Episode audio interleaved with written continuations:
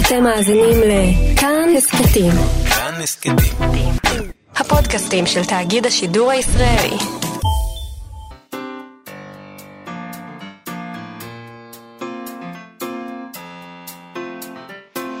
מה שכרוך. עם יובל אביבי ומה יעשה לה.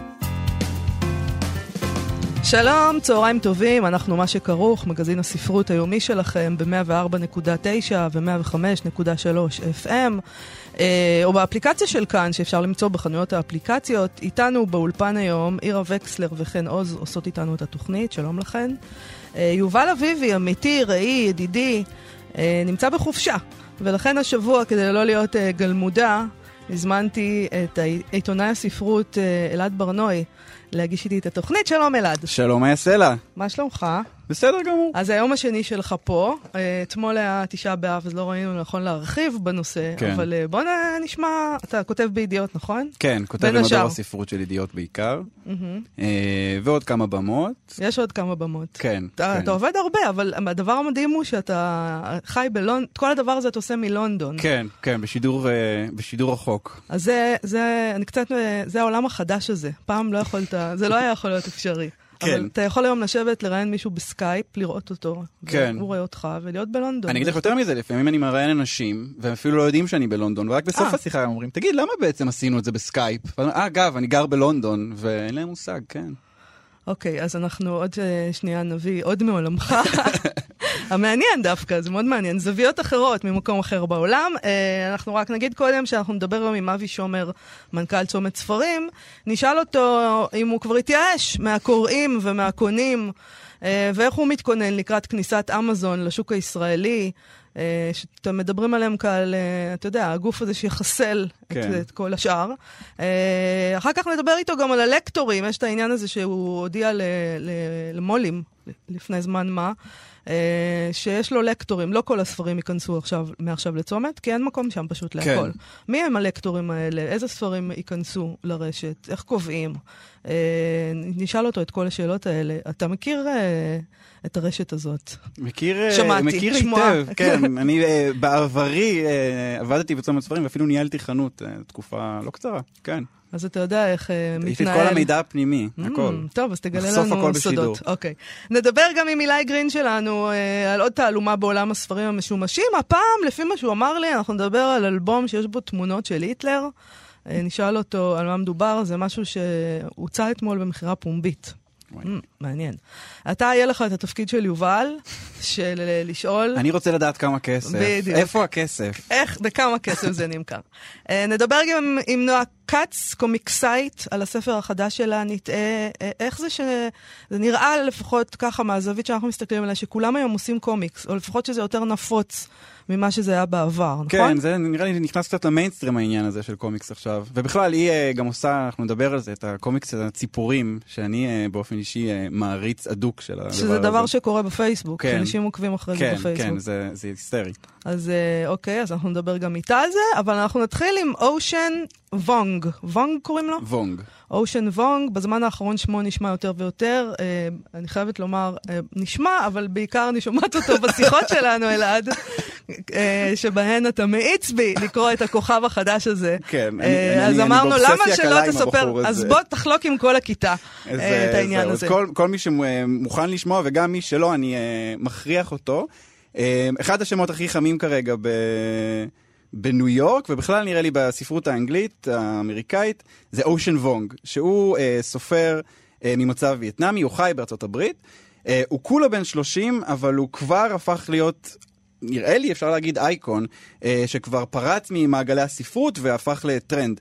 אה, הוא אפשר אה, לראות אותו בתוכניות late night, הוא היה עכשיו אצל סת' מאיירס, הוא באינסטגרם הוא ממש משמש כמו אייקון אופנה, ובכלל, בגדול כל ניו יורקר עכשווי שרוצה להראות שהוא מבין משהו מחייו, אז הוא יגיד, אני קורא את אושן וונג. אוקיי, אז אולי נתחיל בשיר שלו, שכבר יש פה ושם אה, שירים שלו שתורגמו לעברית. כן, אה, אה, בעיקר אה, שיר הסתיו תרגם, המשוררת שיר הסתיו נכון, מתרגמת שיר הסתיו אותו. מתרגמת אותו ומעלה לפייסבוק, כן. וגם התפרסם לדעתי בעירובין. בעירובין בתרגום נכון. שלה, כן. אז אנחנו, אז אתה תקרא שיר אחד שלו לפני שנמשיך לדבר עליו, שתרגמה שיר הסתיו. אה, השיר נקרא טורסו של אוויר. ונניח שתשנה חייך, והגוף הוא יותר מאשר מנת לילה, חתום בחבלות. ונניח שהתעוררת, וגילית שאת מקום צילך תפ- תפס זאב שחור. הנער יפהפה ואבוד. במקומו אתה לוקח את הסכין אל הקיר, חורץ וחורץ, עד שנראית דיסקית אור קטנה, ואתה מביט דרכה סוף סוף על האושר. העין נועצת בך מבט מן הצד השני. מחכה. יפה. כן, שיר טוב. אוקיי, אז תספר לי, אז תספר לנו מי זה אושן. אה, אושן וונג. וונג, וונג, סליחה, אני, אושן בכלל, אני, רוצה- וונג. אני רוצה להגיד שהשם שלו מאוד מוצלח בעיניי, אני חושב, אם. אם יהיה לי שני ילדים, נקרא לאחד אושן ולשני וונג, זה נשמע לי ממש להיט. אה, אז יש לו, יש לו סיפור אה, חיים מעניין, הוא, בעצם סבא שלו היה חייל אמריקאי שהתאהב בנערה מקומית, וייטנאמית בסייגון, מה שנקרא היום הוד צ'ימין, אה, והוא גדל, בחודשים הראשונים שלו לחייו, הוא גדל במחנה פליטים וייטנאמי, כשהוא היה בן שנתיים, ההורים שלו וסבתא שלו היגרו לארה"ב, ואחרי כמה חודשים אבא שלו עזב את הבית, ומאז הם לא בקשר, הוא חי אה, עם אימא שלו ועם סבתא שלו. אה, וכבר כמה שנים הוא נחשב ל- ל- לילד הפלא של השירה העכשווית, אה, והוא כותב על נושאים... גם בפוליטיקת הזהויות, נושאים כאלה כמו זהות הומואית וזהות אסיאתית, שזה... אה, זה צומת שלא התעסקו בה כל כך עד עכשיו, אה, אבל הוא כותב גם על דברים אחרים, על מלחמה ועל אבהות וגבריות, ובכלל, מה זה אומר להיות אה, אמריקאי היום. ואצלו ה- השאלה בכלל, מה זה אמריקאי, היא שאלה מעניינת, כי סבא שלו אמריקאי שבא בתור אה, אה, חייל להילחם ב... כן, ב כן. זה, הוא הוא האויב זה, באיזשהו זה אופן מוזר היה. לחשוב על זה. כן. אמ, בניו יורקר כתבו עליו שלקרוא את וונג זה כמו לצפות בדג זז. הוא מכיר את הזרמים השונים של האנגלית באינטואיציית שרירים. אה, ועל ספר השירה הראשון שלו נכתב שמדובר באחד מספרי הביקורים החשובים בדור. בדור. בדור. אוקיי. אה, לאחרונה אה, יצא הרומן הראשון שלו עם השם המהמם On Earth We're Briefly Gorgeous, שאני תרגמתי את זה ל"אנחנו מרהיבים לרגע עלי אדמות". אני חושב שזה מוצלח, נכון? כן, כן. אה, שהוא בעצם מכ- מין מכתב ארוך שוון כותב לאימא שלו, מכ- מכתב שהוא לא יודע, אה, ש- שהוא יודע שהיא לא תוכל לקרוא, כי למרות שהם חיים בארצות הברית ולמרות שהם כבר שם כמעט 30 שנה, אה, היא לא יודעת לקרוא אנגלית. אמ, אוקיי, מעניין. אז מה מה יש שם אבל ברומן? מה מה אז, אז הסיפור? אה, הוא כותב שם על ה... זה, זה, אפשר להגיד שזה ממואר, למרות שהוא הוא כן מרחיק עדות קצת. הוא כותב שם על הילדות אה, בסלון הציפורניים שאימא שלו עבדה בו, אה, על המפגש הטראומטי שלה ושלו עם התרבות האמריקאית, אה, וגם על הזרות שלו בתור ילד הומו-אסיאתי באמריקה. אה, מערכת היחסים ביניהם היא מערכת יחסים של אהבה עצומה, אבל גם יש שם המון אלימות ומערכת יחסים קשה, אה, וחלק מהסיבה זה הפוסט-טראומה שיש לה ממלחמת וייטנאם. ובכלל, זה אולי הדבר הכי מעניין בספר, האופן שבו אה, הפוסט-טראומה מתבטא אה, אצל אימא שלו ואצל סבתא שלו. הוא מצליח לתאר את זה בצורה, בעיניי, שהיא גם עוצמתית ומטלטלת, וגם עם הומור. אה, ובנקודות האלה שהוא כותב על, ה, על הטראומה הזאת, באמת יוצא ממנו המשורר. כאילו הפרוזה לא מצליחה להחזיק את, ה, את הטראומה, את הכאב, את הסבל, וברגעים האלה פתאום בוקעת החוצה שירה, ממש ברגעים שהם באמת של שירה שיוצאת החוצה באמצע הסיפור. אה, ולמרות שהספר הזה הוא להיט יוצא דופן, ולמרות שמדברים עליו והכל, אה, בינתיים מהבירור שאני ערכתי פה ב- בישראל, אף הוצאה לא רכשה את הזכויות. אה, וחבל, כי אני, אני חושב שמעבר לנושאים ולזהויות ול, ולכל הצמתים האלה שהוא מטפל בהם, העיסוק שלו בפוסט-טראומה, לדעתי יכול גם להדהד כאן אה, איזשהו חיבור מקומי, כי בהרבה מובנים הוא דומה לשאלות של דור שני ושלישי לשואה. אה, הוא גם מנסה להבין מה הטראומה והפליטות בעקבותיה, מה זה עושה לנפש שלו בתור דור שני, והוא גם אה, שואל אה, אם הטראומה עוברת באופן גנטי לדורות הבאים. שאלה מעניינת. כן, כן. אה, ובכל מקרה, גם אם הוא יתורגם וגם אם לא, אני חושב שכדאי לשים לב אליו בתור סופר וגם בתור משורר. אז בינתיים בעברית לפחות אפשר לעשות את זה באמצעות שיר הסתיו, אפשר לעקוב אחרי השירה שהיא מתרגמת ומפרסמת. אז תקרא עוד שיר אחד שהיא תרגמה. כן, השיר נקרא יום אחד אוהב את אושן וונג. זה שיר מדהים בעיניי. בבקשה. אושן, אל תפחד. סוף הדרך עוד רחוק כל כך, מאחורינו כבר. אל תדאג. אביך הוא אביך רק עד שאחד מכם ישכח. כמו שהגב לא זוכר את כנפיו, ולא משנה כמה פעמים ינשקו ברכנו את המדרכה. אושן, אתה מקשיב? החלק היפה ביותר בגופך הוא כל מקום שבו נופל צילה של אמך. הנה הבית ובו הילדות מצטמקת לכדי תיל ממעיד, אדום. אל תדאג, רק קרא לו אופק ולעולם לא תגיע אליו. הנה היום הזה, קפוץ, אני מבטיח שזו לא סירת הצלה. הנה האיש שזרועותיו רחבות דיין לאסוף את לכתך, והנה הרגע, בדיוק אחרי שהאורות כבים, ואתה עדיין יכול לראות את הפנס החיוור בין רגליו. איך אתה משתמש בו שוב ושוב כדי למצוא את כפות ידיך. ביקשת עוד- הזדמנות וקיבלת פה להתרוקן בו. אל תפחד. הירייה היא רק כל האנשים המנסים לחיות עוד קצת. אושן, אושן, קום. החלק היפה ביותר בגופך הוא המקום שאליו הוא הולך. וזכור, גם בדידות היא זמן לעבור בעולם. הנה החדר ובתוכו כולם. חבריך האמיתיים עוברים דרכך כמו רוח בפעמון רוח. הנה שולחן צלוע רגל ולבנה לתמוך בו. כן, הנה חדר חם כל כך וחתום דם. אני נשבע, אתה תתעורר ותטעה. תחשוב שהקירות האלה אור. ממש יפה. בוא נקרא מכאן למו"ל אמיץ, אה, להוציא... כן, אושן וונג. להוציא את אושן וונג. לכו על זה.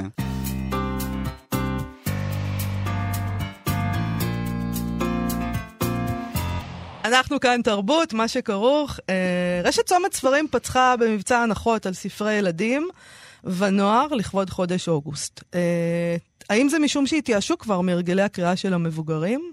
אולי הם החליטו לנסות להשקיע בדור העתיד, אולי ממנו תבוא הישועה, והאם הם בלחץ מכניסת אמזון לשוק? על כל אלה ועוד נדבר עכשיו עם אבי שומר, מנכ"ל רשת צומת ספרים. שלום אבי שומר. שלום וברכה. אז ספר לנו על המבצע החדש הזה, והאם התייאשת כבר מהקוראים המבוגרים? לא, חלילה, לא התייאשנו מהקוראים המבוגרים, אבל אנחנו כמו חוני המעגל רוצים להשקיע בעתיד של הילדים שלנו. Mm, אוקיי. ולגרום להם לקרוא. אז איך אה, אתה, אתה עושה את זה? אז התחלנו בקמפיין שנקרא כיף, אה, כיף לקרוא, הקיץ כיף לקרוא. Mm-hmm. אנחנו מנסים להחזיר את, ה, את הנוער לקריאה. אה, בהכרח בעיקר שאנחנו משחקים בגזרת המחיר, אנחנו נותנים ספר ב-36 שקלים, לא צריך לקנות לא שניים, לא שלושה ולא ארבעה ספרים, מספיק ספר אחד מי שרוצה. באמת השתדלנו שהמחיר יהיה מחיר שווה לכל נפש. כמעט כל ספרי הילדים והנוער, אה, העכשוויים ואלה שגם אה, אה, בבקליסט. גם בקליסט, אוקיי. כן, ואנחנו רואים באמת היענות יפה מאוד באמת של, ה, של ההורים והילדים חזרה לקריאה. בריאיון לדה מרקר לאחרונה אמרת שהמוצר הנמכר ביותר שלכם זה כבל הסלולרי, שיש ירידה מאוד גדולה בקריאה. מבחינה עסקית, איך אתה נערך לכל הדבר הזה? כאילו, אני פתאום, כשקראתי את זה אמרתי לעצמי, אולי אין מקום לשתי רשתות אה, ספרים.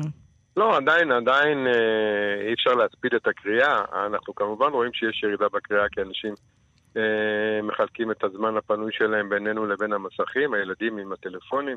המבוגרים עם המסכים, נטפליקס וכדומה, mm-hmm. אבל עדיין ממשיכים לקרוא וימשיכו לקרוא. לא יתקיים עולם בלי קריאה, אני, אני מאמין, מקווה ומניח. 아, היום ה... הנתח המרכזי זה באמת ספרות ילדים ונוער, יותר מאשר ספרות מבוגרים? אה, לא, זה מתחלק אה, שווה בשווה. אה, באמת? זה שווה בשווה? כן, כן אוקיי, שווה ועד כמה אתם בלחץ מ- מהכניסה של אמזון לשוק הישראלי?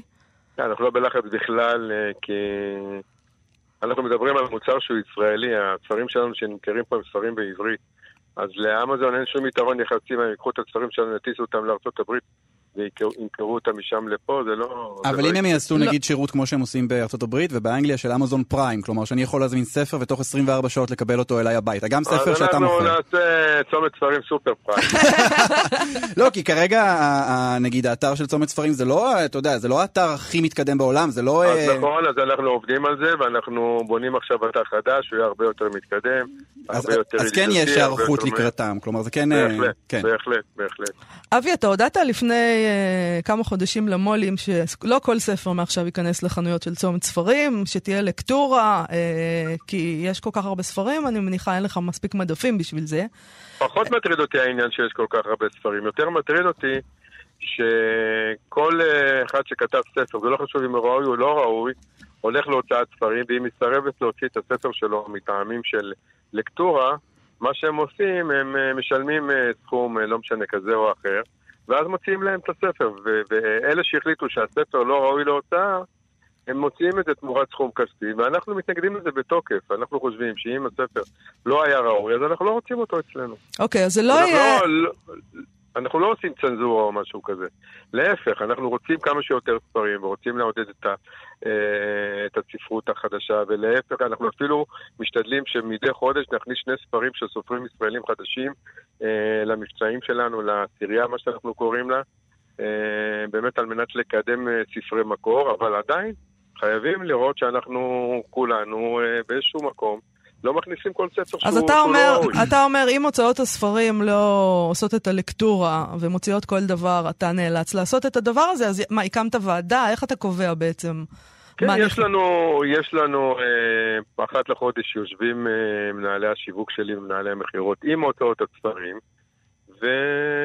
וכשאנחנו משוכנעים שהספר הוא לא ספר שיש לו אה, היתכנות מסחרית, או היתכנות ספרותית אפילו, זה לא רק מסחרית, אוקיי. אז אנחנו לא מכניסים אותו. אה, דרך אגב, אותם אה, הוצאות הספרים גם, היד שנותנת היא גם היד שלוקחת, לא כל כך אכפת להם שלא ניקח את זה, העיקר שהם לקחו את הם ה... כבר קיבלו כסף. כן, הם קיבלו את זה, בדיוק. אבל יכול להיות. שבעתיד זאת תהיה עוד דרך להרוויח כסף, אני לא רוצה לתת לך רעיונות, אבל אה, סופרים כאלה יוכלו לשלם לך כדי שתציג את הספרים שלהם. אני מקווה מאוד שלא נגיע לכך. אוקיי. אה, תשמע, אני רוצה לשאול אותך משהו. לפני שבועיים בערך אנחנו דיברנו כאן, אה, יובל ואני, ודיווחנו על אה, רשת בארנס אנד נובל, שכבר הייתה נראית גמורה, ואז ביוני נרכשה על ידי קרן גידור, שבחרה במנכ"ל לא שגרתי לתאגיד גדול כזה, ג'יימס דאונט. אה, שרוב החיים שלו עסק ב... הוא מכר ספרים, אה, הוא ייסד את הרשת הבריטית הזאת, אה, רשת זה כי בוטיק. אני סירבתי, דרך אגב, אני סירבתי. אבל דאונט הציל כבר את, את ווטרסטונס, ועכשיו הביאו אותו לנסות להציל את בארנס נובל, והוא אמר שרשתות ענק של ספרים ישרדו רק אם הם יתנהגו כמו חנויות ספרים עצמאיות. זה, זה, זה השיטה שלו, הוא, הוא, זאת הטענה שלו, הוא, הוא מדבר על לבטל את המבצעים, לבטל את המראה האחיד, לתת לכל חנות אופי משלה שתיראה כמו חנות עצמאית, ליצור קהילה סביב החנויות. זה משהו שעולה בדעתך לעשות? אבל זה משהו שיכול לעבוד במדינה כמו בארצות הברית, שחנות היא 2,000 מטר, ויש בה 30 ו-40 עובדים, ובאמת אפשר לנהל אותה כמשק סגור. אצלנו שחנות בדרך כלל יש שני עובדים במשמרת, והיא 80 מטר מרובע, קשה מאוד לבנות מסביבה קהילה ולהפוך אותה למרכז, אה, לצערנו. דווקא לי זה דווקא נשמע בדיוק ההפך, כלומר אם החנויות הן קטנות, אז uh, למנהל יש הרבה יותר uh, השפעה על החנות. אני, תראה, אני גר בלונדון, אני מסתובב בכל החנויות הפרטיות האלה. Uh, החנויות שנראות כמו פרטיות, וזה מדובר בחנויות קטנות, ברחוב, לפעמים זה ממש בסמטאות צדדיות. אתה נכנס לחנות, אתה ממש מרגיש את האופי, אתה מרגיש איך העובדים uh, ממליצים על ספרים והם מעורבים בבחירה, אתה מרגיש איך לחנות יש את האופי שלה, אתה גם שואל אותם, יש לכם ספרי uh, מסעות ככה וככה, אתה אומר, לא, אבל יש חנות אחרת ששם הם מאוד מתמחים בזה. ודווקא לי זה נראה שהרשתות בארץ הולכות לכיוון הפוך, להאחדה. אגב, לא, אנחנו, אנחנו שנים רבות נותנים אה, אוטונומיה מלאה למנהלים שלנו, הם מזמינים את מה שהם רוצים, אין לנו פלונוגרמה, הם לא שמים על השולחן מה שאנחנו מכתיבים להם, ואם יש מנהל שאוהב יותר מדע בדיוני, הוא מביא יותר מדע בדיוני, או מישהו שאוהב יותר מחובר יותר לספרי ילדים וכדומה, אבל עדיין אנחנו לא, לא הגענו לרמה של אנגליה, בהחלט לא. אז בוא נשאף לשם. אנחנו שואפים, אנחנו כל יום בודקים את עצמנו מחדש, ומה שטוב אה, אתמול לא מתאים למחר, ואנחנו באמת משתדלים להיות עם יד על הדופק ולהתקדם ולהרגיש מה הציבור רוצה, ואם זה מה שירצו. כן, רק דבר אחד על, הב... על אה, ווטרסטון, כן. באותו ראיון נודע ש... שמי שקרא אותו לפני כמה חודשים, הוא רק אמר, "אה, הרשת היחידה באנגליה שנשארה מתוך חמש רשתות זה ווטרסטון. אז כאילו אותו דבר, אה, זה שאנחנו נשארנו זה אומר שאחרים נכחדו, אז אני מקווה שזה לא יקרה במקומות אחרים. אה, כן, בגלל זה פתחתי בשאלה אם יש מקום לשתי רשתות. אה, שתי רשתות זה לא הרבה, אבל לשלוש זה יהיה כבר יותר מדי. כן, אז שם צומת ואמזון. זה, כן. יש כאן, עניין, אה, אבי. אני לא, לא נראה לי כרגע שאמזון אה, תשפיע כל כך בתחום הספרים. אוקיי, אז אה, יש לנו מבצע של חודש אוגוסט על ספרי ילדים ונוער. אה, אני מודה לך מאוד על השיחה הזאת, אבי שומר, מנכ"ל. צומת ספרים. תודה לכם ויום טוב. תודה, יום אבי. טוב, להתראות.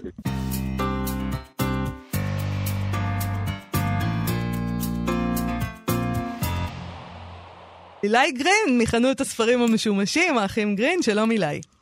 אהלן, אה, על מה אנחנו מדברים היום? על היטלר. היטלר זה מהנושאים האהובים עלינו. נכון, זה בהחלט כן. נושא אהוב. קדימה. אוקיי, אז אה, היום בערב אה, עומדת למכירה, עומד למכירה פומית אלבום.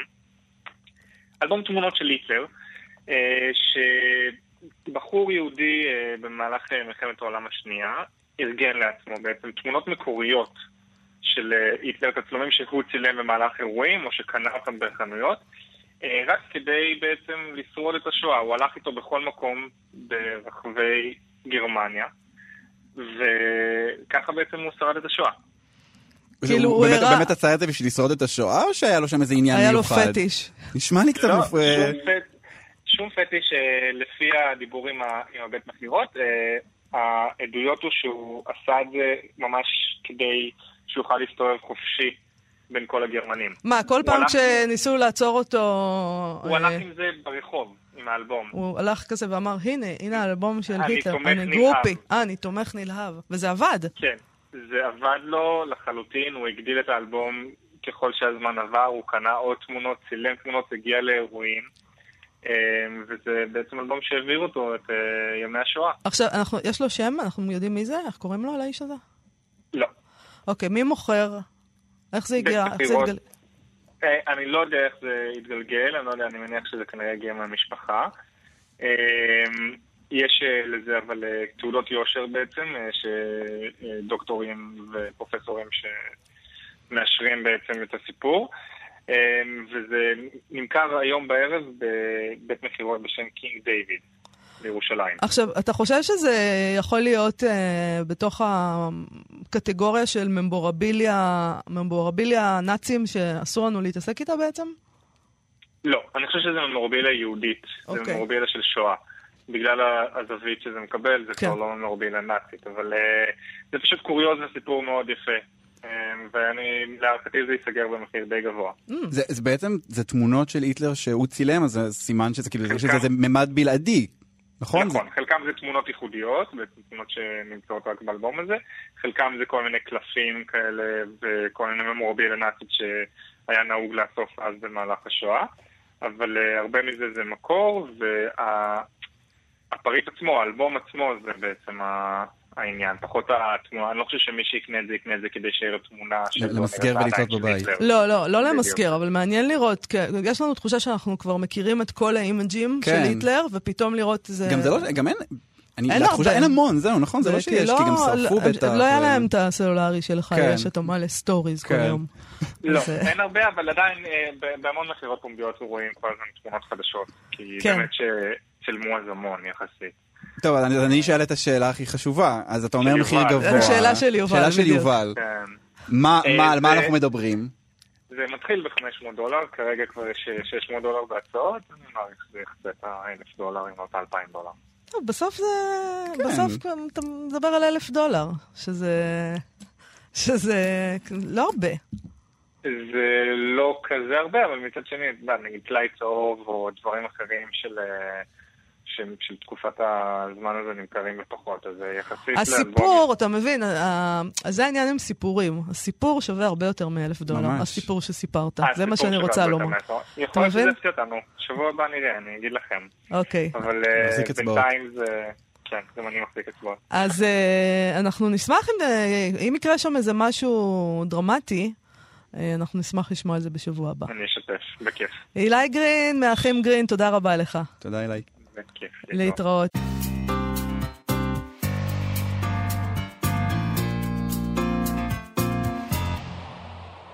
כאן תרבות, מה שכרוך. אה, לא יודע אם את יודעת, אבל אה, עיתונאים נורא אוהבים להכריז על תופעות אה, ועל פריחות אה, ועל מבולים של ספרים, וגם אני אוהב לעשות את זה, אני מודה. אנחנו צריכים כותרת, אין כן, מה חייבים. לעשות. אבל, הפ... אבל הפעם זה אמיתי, הפעם זה אמיתי. אה, באמת, יש איזו תחושה לאחרונה שיוצאים כאן אה, לא מעט אה, ספרי קומיקס ורומנים גרפיים.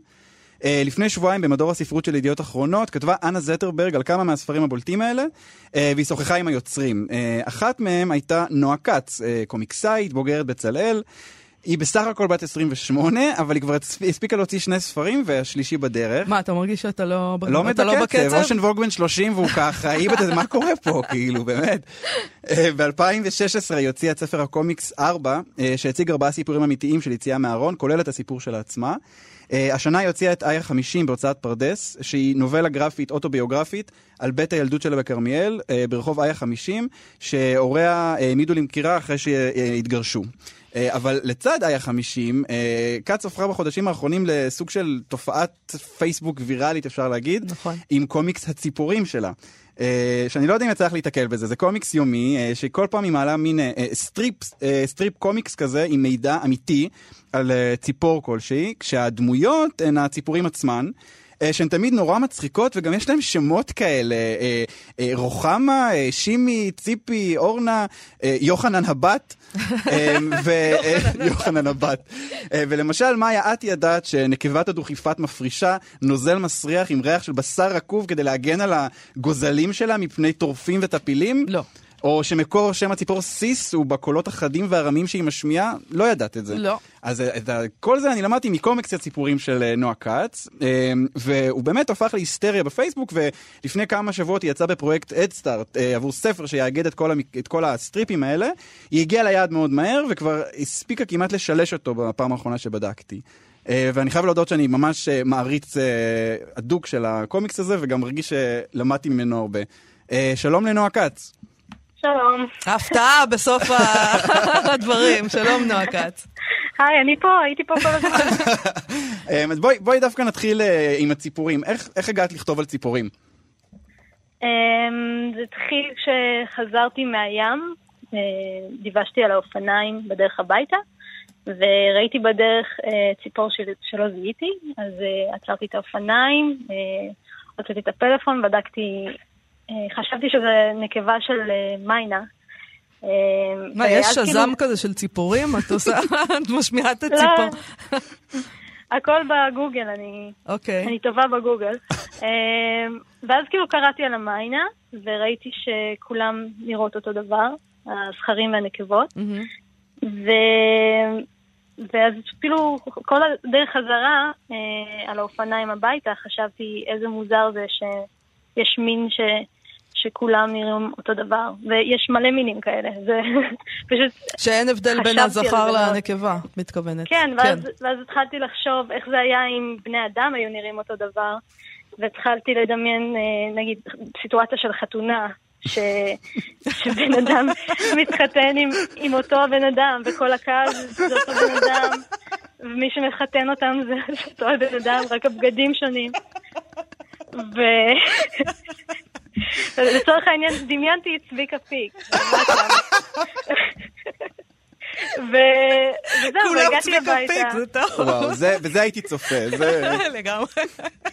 והגעתי הביתה. כל זה כשאת על אופניים עוד קורה, זאת אומרת, כן. זה את עדיין על האופניים. אוקיי, כן. הגעת הביתה. הגעתי הביתה, אה, ועשיתי את ה strip הראשון, וקיבלתי תגובות ממש טובות. אז אמרתי, טוב, נמשיך, נעשה עוד. נעשה כל יום אה, במשך 100 ימים, אה, ואז יהיה לי ספר ב-100 יום. אז זה היה ה vision. ומאיפה את, אה, נגיד, אה, בוחרת את, ה, את, ה, את הזן של הציפור? מאיפה את משיגה את המידע עליהן? הכל דרך אה, הגוגל. נשמע נהדר, הכלי הזה, הגוגל הזה. חייבים כן, לנסות את זה פעם. לא, אבל איך את- בוחרת. במה כן, מעניין אותך? מה פרטי מידע שמעניינים אותך לגביהם? אני פשוט אה, בוחרת, יש לי מגדיר ציפורים שקיבלתי ליום הולדת הקודם. אוקיי. אה, עם כל הסוגים שליד הבית וזה. ואז אני אה, לוקחת אחת מהם, ואני פותחת את האינטרנט וקוראת עליה, ואם אני, אם משהו מצחיק אותי או משהו עולה לי, איזה בדיחה, אז אני מתעכבת על זה ועושה על זה את ה strip. אם שום דבר לא עולה, אז אני ממשיכה לציפור הבאה.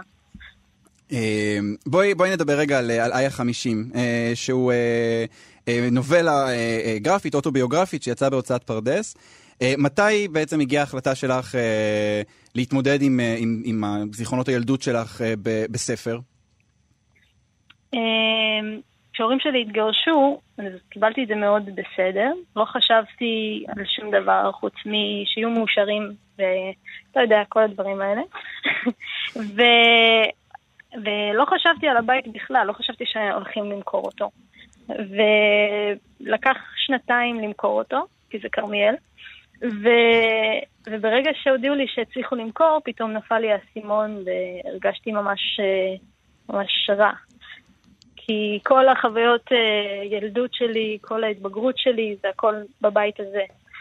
אז, אה, אז אמרתי, אני לא אכנס עכשיו לתקופה שחורה, אני, אני אקח את זה לכיוון אה, של יצירה ואני אוציא את כל הרגשות לתוך ספר. כן, אומרים הרבה פעמים, אגב, של אה, כשההורים מתגרשים, כשאתה כבר בעצמך מבוגר, זה נשמע כאילו, אה, זה, זה לא כזה קשה כמו כשילדים. אבל אה, כן. אני רואה מסביבי שזה מאוד מאוד קשה לאנשים. דווקא העניין הזה שבאמת הבית, ההורים, הם... הם ש... אתה רוצה לבוא לחג, פתאום בגיל כן. 30, אתה צריך להגיד, אה, אני עם אמא או עם אבא, זה כל מיני דברים מוזרים. וגם בדיוק. הפיזיות של הבית נעלמת, כלומר זה, זה נכון. בעצם מאמת אותך, את חייבת להתמודד פתאום עם הרעיון הזה שאין מקום ללכת אליו. בדיוק. אה, מה, אה, נכון מאוד. ב, נגיד הפורמט הזה של נוב- נובלה גרפית, אני מניח שבגלל שאת אה, את כותבת קומיקס, אז, אז, אז זה היה הפורקן הראשון שלך, זה היה המקום הראשון ללכת אליו. מה, מה את מרגישה, נגיד, שאולי אפשר לעשות שם, שאי אפשר לעשות בטקסט פרוזה רגיל, או אולי להפך, אולי יש איזה שהן הגבלות שאי אפשר לעשות בנובלה גרפית, שדווקא בפרוזה כן אפשר. אה, קודם כל, המקום הראשון שפניתי אליו זה היומן שלי. אה, אני כותבת יומנים מגיל 12. אה, איזה כיף לך, וואו, כן, מגיל יש 12. יש לי את הכל אה, מתומלל. נהדר. יש לה, תמלל גם את הכל? זה נהדר. תמללתי את החיים שלי ב- ביומנים האלה. כן. אבל אה, זה לא חיים מאוד מעניינים. אז עכשיו את צריכה לצייר אותם, אולי בגלל זה. זהו, בדרך כלל כשאני כותבת ביומן אז זה עוזר לי וזה פותר לי את הבעיה הזאת. אז בעניין עם הבית זה לא, לא עזר לי בכלל. ו, ו, ובדיוק אה, סיימתי בצלאל וגיליתי את המדיום של הקומיקס. הפרויקט גמר שלי, ארבע, היה אה, הספר הראשון שלי. אה, קיבל תגובות ממש טובות, וכבר הבנתי שאני די טובה בזה. אז אמרתי, אני, אני אקח את זה ואני אעשה את זה בקומיקס. וקומיקס זה מדיום מדהים, אין סוף אפשרויות. זהו, באמת. את, את מרגישה שהיום נגיד יש אה, אה, פתיחות אצל הקהל הישראלי המבוגר בהקשר של קומיקס, או שזה עדיין מין נתפסת כסוגה כזו של נוער? אה, לא יודעת אם שמתם לב, אבל בתקופה האחרונה יש יותר ויותר קומיקסים ונובלות גרפיות אה, למבוגרים דווקא. כן, נכון. כן. ואני חושבת שזה באמת מתפתח יפה בשנים האחרונות. כן. זה נראה לי גם איזה דבר שגם נורא לא היו, זאת אומרת, נורא רגילים לשייך את זה לאזור הזה של ילדים ונוער, וגם להוציא רומן גרפי, נובלה גרפית, זה פשוט נורא יקר. זה דבר מאוד מאוד יקר, בסופו של דבר. העובדה שזה פתאום מעניין פה אנשים, אה, אוקיי, הדורות מתחלפים וכנראה יש דורות צעירים שזה מעניין אותם, זה מאוד מאוד משמח. הרעיון שאת עשית אדסטארט ושילשת את הסכום, זה, זה קצת משונה, ועוד, תודי. ועוד על ציפורים, על כן, זה ספר ציפורים. על ציפורים. זה, זה היסטרי. נהדר, אבל זה לא יאמן. כן, תודה רבה. אה, הקהל, אגב, של הציפורים הם אנשים מבוגרים, הם לא ילדים. אה, זה סביבות הגיל 20 עד גיל 60-70. אה, זה משהו ששמתי לב אליו כן. אה, בהקשר הקודם. אה, וכן, ההדסטארט היה מטורף. אז עכשיו את uh, בעצם אה, עובדת על ההדפסה של הספר? עיצוב, הדפסה? אני, עד, אני עדיין אה, כותבת את הספר ברגעים אלו. כן. אה, כל יום אני עדיין מעלה עוד עמוד. רגע, אה, לא, לא, לא מלאו 100 ימים? לא, אנחנו. אז רגע, תגלי לנו מה- 86. מה אה, הציפור- אנחנו מה הציפור 86. הבאה שמופיע, תגלי הוא לנו לפני רוצה כולם. אני סקופ רוצה לפני בכורה, כולם, כן. מחר. אני בעצמי לא יודעת. וואו, באמת? רגע, בוא נעזור לה לבחור. מה אתה רוצה? איזה ציפור? אני חושב? שאת כמות הציפורים שאני מכיר כבר, זה- כאילו בעיה, אני מכירה ציפור כן. דרור. אה, טווס, אולי טווס, היה טווס. היה טווס. אה, הנה ראיתי. היה ציפור דרור? כן. הנה, הוא עושה לי כן, כן עם הראש. כן. אה, טוב, אז אנחנו בינתיים, אנחנו נמשיך לחשוב על אנחנו רעיונות. נמשיך לחשוב על אה, ציפורים. אני מבינה שהערב תיפתח בקולי עלמה בתל אביב תערוכה, נכון? נכון, איזה כיף. תערוכת הציפורים שלך. תערוכת הציפורים הגדולה. בשעה תשע נפתחת בכולי עלמה. בתל אביב, אז אה, נמליץ בתל אביב. לכל בעלי הכנף ללכת לראות את הפורטרטים שלהם שם. אה, את, אה, נועה כץ, אני מאוד מאוד מודה לך על השיחה הזאת. תודה תודה, רבה. לכם. להתראות. ביי ביי. טוב, אתה יודע, נראה לי שנמשיך עם איזשהו עניין עם מוסף הספרים של הארץ. כן. אה, מי שפתחו את מוסף הספרים אה, בסוף שבוע האחרון, בטח הופתעו לגלות תוספת חדשה לכל הביקורות, אה, בוקסה קטנה שמסווגת את הספר לפי קהל יעד. מדף והמלצה מקוצרת, מעין סיכום של הביקורת במשפט. למשל, על, ה, על איתי החיים משחק הרבה של דוד גרוסמן, זה נכתב ככה: קהל יעד, אלעד לא לצחוק, אשכנזים, עדיפות לדור שני ושלישי לניצולי שואה, מדף, ליד עיין ערך האהבה וספרי הנוסטלגיה לקיבוצים, המלצה, גרוסמן קצת מקרטע, אך מתגלה שוב כקוסם עלילות. עוד דוגמה? כן, עוד דוגמה. Uh, ספר השירה "אני אבא שלך", שלך, שלך. נכון, uh, של עדי וולפסון, קיבל את הסיווג הבא. קהל יעד, טרנסג'נדרים, הורים, ובמיוחד הורים לילדים, טרנסג'נדרים. טרנסג'נדרים, נכון? לילדים טרנסג'נדרים. אני מצטערת, זה מאוד מבלבל. מדף ספרות להט"בית, המלצה, ספר ייחודי על חוויה משפחתית מורכבת. Uh, ומה אני אגיד לך, uh, בעולם הזה שלכם הצעירים, שבו אתם כל הזמן uh, מבלבלים את המוח על זהות, uh, אל תתפלאו שמתייחסים אליכם כאל אנשים קצת רפי שכל.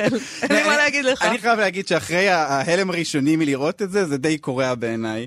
כאילו אה, אה, אה, פרטנו את החלוקה לזהויות וקבוצות עד כדי כך שעכשיו אפילו לא צריך לקרוא את הביקורת כדי להבין אם הספר מתאים לי או לא, אלא פשוט לקרוא את הבוקסה ולהבין אם אני נמצא בקטגוריה הנכונה.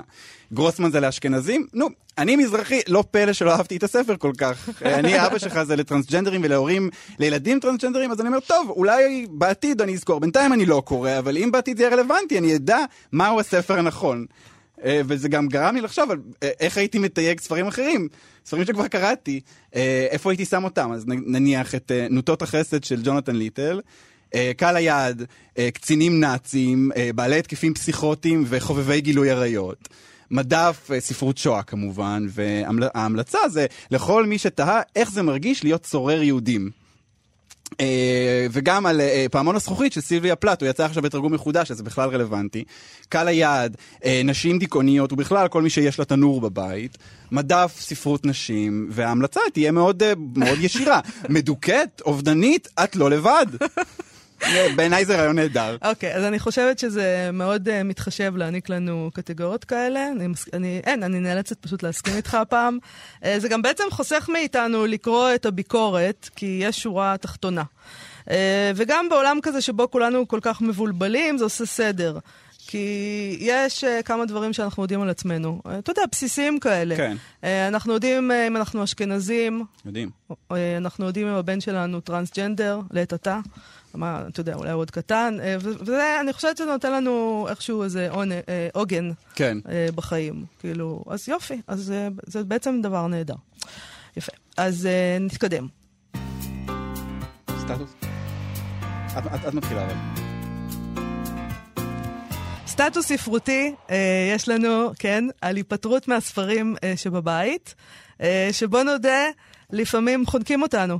אה, כתבה אותו הסופרת אה, שוהם סמית. אה, נכון, היא כתבה בפייסבוק שלה מדריך להעפת ספרים מהבית, שהיא קוראת לו המדריך המקוצר מאת גימל כיפית? גימל כיפית. גימל כיפית, כן. זה שם מוצלח. או גימל כיפית, אני לא יודעת, אבל נראה לי שהיא כן. התכוונה לכיפית. יש לנו זמן לקרוא את כולו? נתחיל, נראה לי שכן. אני, אותי, אני קראתי את זה בעניין, משום שיש לי ערימות של ספרים בבית, כן. שאני מאוד הייתי רוצה להעיף אותם. טוב, אז נקרא, אז אה, נקרא מההתחלה עד הסוף. אז בוא ננסה לראות, ננסה.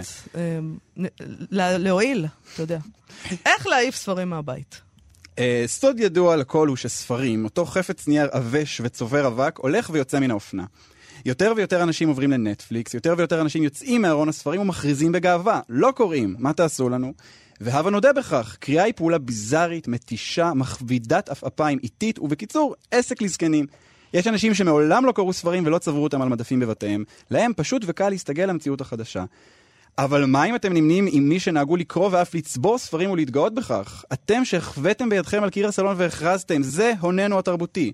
למענכם, התקועים עם כבודה מאובקת גוזלת מרחב נדל"ני יקר, ניסחנו חמישה עקרונות פעולה. יפה. אחד, אל תתביישו. היפטרות מספרים מתחילה בהיפטרות מרגש האשמה שבכוחו של החפץ המאגי, ויש שיאמרו המניפולטיבי הזה, לחולל בנו. היפטרות מספרים היא זכות אנוש בסיסית. אתם הכנסתם את הספרים הביתה, וזכותכם המלאה להוציא אותם לפנסיה. אם אין בהם תועלת, אין שום סיבה לשמור אותם. דירה איננה בית נכות. מוזיאון לעיצוב, זה כן, בהחלט. ועיצוב וספרים לא הולכים יחדיו. יש כאלה שחושבים שכן. אה? אני חושב ש...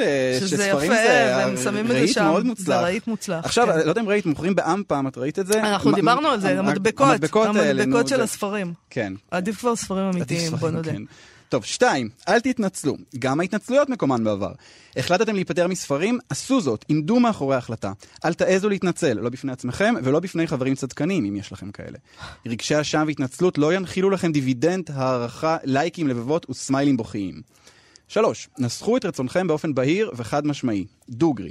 אם קשה לכם, עמדו מול המראה ואמרו בקול רם, יש לי כמה מאות ספרים להעיף מהבית, עזרו לי להיפטר מהם. לאחר מכן נסחו פוסט לפייסבוק ברוח זו. ההצעות מחברים יזרמו, ולייקים ולבבות וסמיילים בוכים. אוקיי, אז יש לי כמה מאות ספרים להעיף מהבית, עזרו לי להיפטר מהם. או לפחות סמיילי בוכה. אוקיי. אה, ארבע, אל תירתעו מהנחת ספרים על הספסל מתחת לבית. הספרים מתים על זה. תארו לכם שאתם הייתם מצופפים כסרדינים שנים על גבי שנים באיזו דירה, חנוקים באוויר מזגנים ובישול, ופתאום יד נעלמה נשלחת, שולפת אתכם, מוציאה אתכם לאור, ומניחה על ספסל בשדרתה של עיר, או אפילו ברחוב, ברחוב צדדי על שם סופר נידחסקי.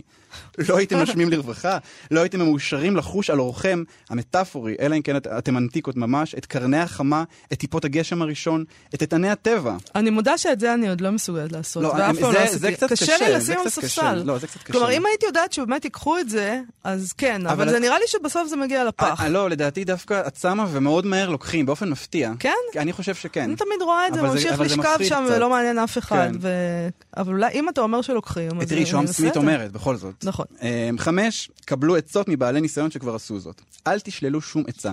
מלבד שרפה, אקט שהסנטימנט היהודי שעדיין מפעם בקרב חלקנו לוקח קשה בשל טראומת עבר קולקטיבית, כל דרך להיפטר מספרים היא דרך כשרה, ואין מוסד שיאה לקליטת ספרים. ספרייה, בית אבות, בית חולים, כלבייה, חתוליה, וכן, גם בית משוגעים.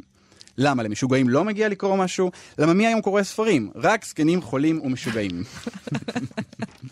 אני חייבת להגיד שמבחינתי אה, עדיין מדובר במצוקה רצינית. אה, מה גם שכולם, אני מנסה לתת אותם, אבל כולם מסביבי מאוד מאוד פיינשמקרים, וכשבאים חברים ואני אומרת להם, קחו, אז כל אחד יוצא עם ספר או שניים שהם בחרו בקפידה. אה, ואתה יודע, אני תמיד אומרת להם, אבל לא הזמנתי אתכם בשביל זה. תיקחו ארגזים! אני, לא פחות ממאה ספרים אפשר לצאת מפה, אבל אה, האנשים האלה הם לא מועילים במיוחד. באנינותם כי רבה. Uh, טוב, מאי, אני uh, חייב להגיד לך, אני לא כן. יודע אם שמת לב, אבל השנה היא 2019, בואכה 2020. Uh, והגיע הזמן להתקדם לדיגיטלי. רק אתמול דיברנו על, uh, על uh, הפלנטה שהולכת ונחרבת. די, נגמר העידן הנייר. אני, אומנם יש לי כמה עשרות ארגזי ספרים באחסון פה בארץ, אבל אם מחר יגידו לי שהמחסן הוצף, וואלה, זה לא יגמור אותי. די, הכל בקינדל או באייפד. וכשהאורחים באים אליי, אני נותן להם PDFים כשהם יוצאים. אוקיי, אה, למי קראת הזקנה? אני רוצה להבין. אה, זמננו תם, אתה לא חייב לענות. אה, תודה רבה לאירה וקסלר וחן עוז שעשו איתנו את התוכנית. אנחנו נהיה פה שוב מחר עם תוכנית מיוחדת מחר. אה, אנחנו נארח לשעה תמימה את המשורר מאיר ויזלטיר. אז אה, תהיו איתנו. אתם מאזינים לכאן הסכתים. כאן הסכתים. הפודקאסטים של תאגיד השידור הישראלי.